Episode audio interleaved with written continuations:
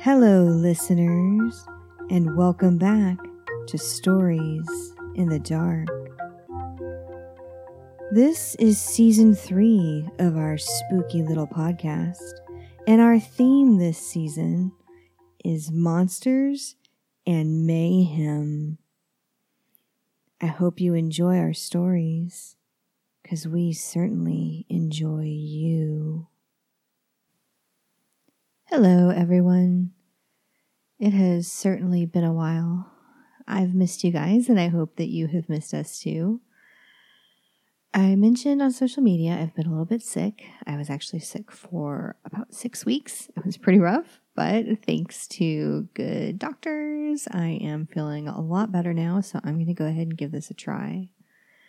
This episode's a little bit different. I called it The Disease I wrote it on March 1st, which is right before kind of all this went down. Um, I had been aware, obviously, of the virus that we're all too familiar with right now. But it was right before we were shutting down, and I was actually on a plane for a work trip, and I sat down and wrote this on the airplane, just thinking about what's going on and what could happen and just how dark things might get, which is sometimes the right inspiration for horror stories is just thinking about not only how dark the world is, but just how dark can it be? And that's really what this story is about. So if you are tired of hearing about what's going on, that is totally fine. This is obviously not based on reality, it is a horror story. Um, and it was before lockdown, so it's just it's just a story. But if you don't want to hear, just stop listening. It's totally okay. And again, this one is called The Disease. So get ready.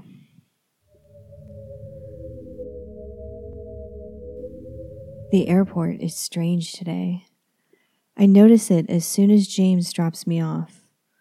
We are drifting apart, he and I, but still he drives me. Still he helps me pack, and he kisses my cheek, and no part of him knows how much his solicitousness drives me away, even as I let him, even as I take advantage of the convenience. This goodbye is realer than normal, but he does not know that either. The news told me that few people were traveling but the airport is full, busier than normal. And I head for security, but am turned away by a sign that says pre check is further down, a three minute walk. Ten minutes later, I get there, and the pre check line is long, too long. The wait is twice that of general boarding, and I briefly debate using the other line, and then remember the annoyance of shoes and laptops, and I stay in my lane. Two men eye me outside the guardrails of the security line, and I shift away. Their accents and their staring and their lingering where no one needs to be annoys me, and I make soft eye contact so that they know I see them, and then I deliberately turn away. The airport is hot. It is only 60 degrees outside, but I'm sweating. I dab at my face so no one will think I am ill. The man at the security checkpoint compliments my hair. Yes, I think, but I say thank you, and I smile, and I walk through security, and no one challenges me, even though my bag is full of liquids and my heart is full of knives. There are masks everywhere, not just the Asian travelers like normal, but white women too. That's how you know things are getting serious. I buy lunch and a bottle of water for the flight and idly wonder if the little bits of cheese and fruit were handled correctly when this was packaged, and I hope the flight attendant will give me a fork. James texts me to ask if I've made it through security, and I assure him I'm fine. And then I send him an article about an abusive woman who hides her partner's glasses so that he cannot see, and we both laugh. I send some final emails and post the video I recorded in the car. And my internal clock tells me it's time. But I look at the gate and nothing is happening. My watch agrees. It is time. But the gate is silent. My phone buzzes with comments on my video and I scroll through them, full of emojis. Finally, something from the gate. Apparently, our flight attendant is missing, and so we are delayed while they try to find her. I, of course, think of the pandemic, but if she is sick, of course it is best that she stayed home. I watch a man touch his nose with his finger. It slides inside, and I want to murder him. Don't touch your face. Go home. Don't touch anything. Still no flight attendant. I send some more emails, and then suddenly they have found a replacement, and we are lining up to board. And a man looks at me and asks my boarding group number, and then says that is his number too. We are in this together. And I give him my disinterested smile, and he understands and starts chatting someone else. But she doesn't know how to disengage, so they keep talking as we board the plane, and I am annoyed I didn't get a first class ticket. This is what happens when you fly coach. I get to my seat, a window seat that James has secured for me, and miraculously, there is no one in my row, and the overhead bin is not full, and I get settled wondering who will be sitting with me. A group of teenage boys passes, gawking at me, and I remember they were staring at me in the boarding area too, and I want to tell them I am older than their mother, but that will not go my way, so I say nothing. This is the problem. I look like someone. I look like I am someone, someone famous, someone interesting. It is the way I do my hair, my makeup. It is the way I walk, like I own the ground I step on and everything around me. But I am not someone. I am just another person, and I will never give them what they want. I notice that many people have been looking at me, and I look around. This flight is going to Denver, and everyone on it looks like Denver people, which is to say, I am probably relatively more attractive than normal, which is unfortunate. I do not like the attention at all. I text James to tell him I've finally boarded an hour late. And then I turn off my phone and stare out the window. I feel something small land in the seat next to me. It is a child, a small boy, and he is very polite and quiet as he settles in. His father takes the aisle seat a large white man, and I'm instantly annoyed. But he is very sweet to his son and helps him get settled, and a woman sits across the aisle from him. His wife, I assume, and she checks on the child too. Oh, to be this little boy, so loved. He plugs his headphones into his tablet and watches a movie and says not a word. Every once in a while, his tiny hand brushes against me, and I flinch and move away. His cartoon backpack is on the ground, not under the seat in front of him, and I worry that if we have an emergency, I will trip over it. I will have to shove his father out of my way, and I feel bad now, but if it needs to happen, it will. I do not smile at them with my mouth full of teeth. Planes make me sleepy. It is strange. I cannot sleep in public, and I cannot sleep sitting up, but the plane and its humming try to lull me to sleep. I know it will not work, but I close my eyes and lean my head against the window for takeoff and let myself doze just a little. I am caught in that strange, almost dreamland that borders on sleep. I wonder if it is my body trying to short out my brain, full of anxious thoughts. This is not a good day for traveling.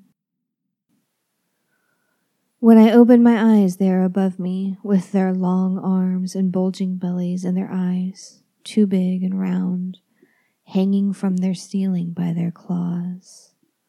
I knew they would be here. I close my eyes and try to rest. I can feel the child fidgeting next to me, but then he stills and all is quiet.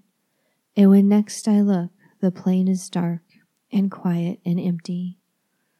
All the people are gone, and it is just me and the darkness, and we talk for a while. We tell each other secrets, and it is good to talk alone with my old friend like this. We finish with each other, and I blink, and the plane is normal again. They are still watching me from above, my angels, and there is a plastic fork in my hand, and the child next to me is eating chips, chewing with his mouth open and smacking his lips, and it disgusts me. So I take the handle of my fork and I jam it in his tiny eye, and he screams, quite briefly, because I shush him, and then I take his chips and eat them. They are very good. I needed the salt. I close my eyes to rest again, and when I open them, the boy is fine. And the flight attendants, I wonder which one is the replacement, are coming by, taking food and drink orders, and his mother orders him chips. She gets them all chips and I take his cookie and drink my juice and watch him smack his lips and chew with his mouth open, and his father says nothing. I wait. I think about the missing flight attendant while the angels above me press closer. What a nice way to get on a flight you weren't meant to be on, I think. It doesn't seem too hard to arrange. A little distraction here, a hangover there, a little cold she can't shake, and suddenly they need a replacement, and there you are, ready to help on a flight you weren't scheduled for, and no one looks too closely at you and your strange availability. The child is still smacking his lips on his chips, and some of the things the darkness said to me start making sense. You will not save him, the darkness told me. Of course I will, I said back. But now, the chips. Maybe I won't. The man in the seat in front of the boy turns his head, and I see he is wearing a mask. I see the child is watching a movie full of adult actors playing teenagers, and why can't they find teenage actors and actresses anymore? And why is John Cena in what I assume is a children's movie? The world has gotten strange again. Either it is too old, or I am. The child is still smacking, and now he elbows me when he goes in for another chip. I try not to hate him. He has headphones in. He cannot hear himself.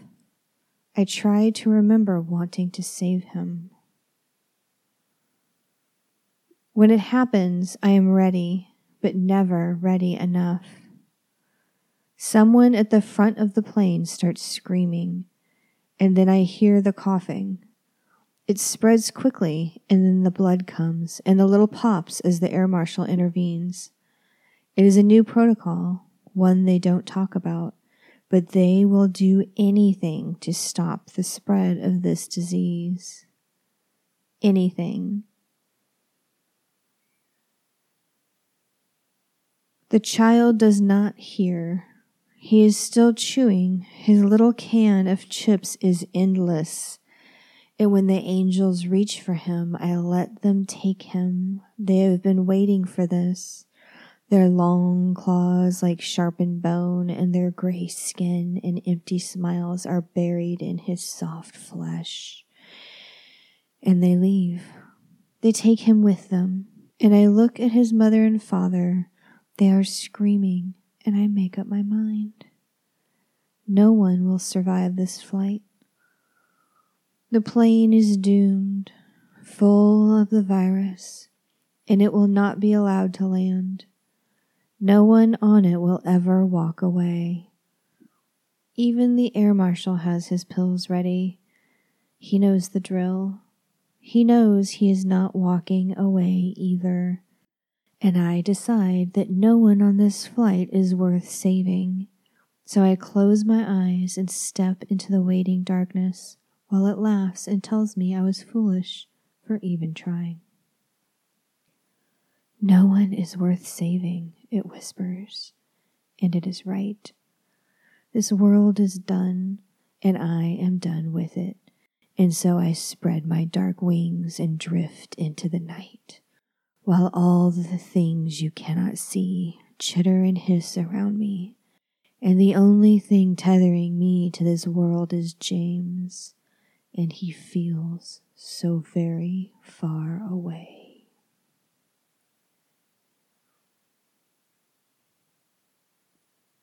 Thank you so much for listening this week. I know my vocals were far from perfect. I'm still recovering, and my lungs and voice are not quite back to normal. So, thank you for listening. I hope you enjoyed the story. And I hope we can start being a little more regular again, but I don't I don't think we're there yet. but we will be soon. So, I miss you guys. I'd love to hear from you on social media. And enjoy yourself.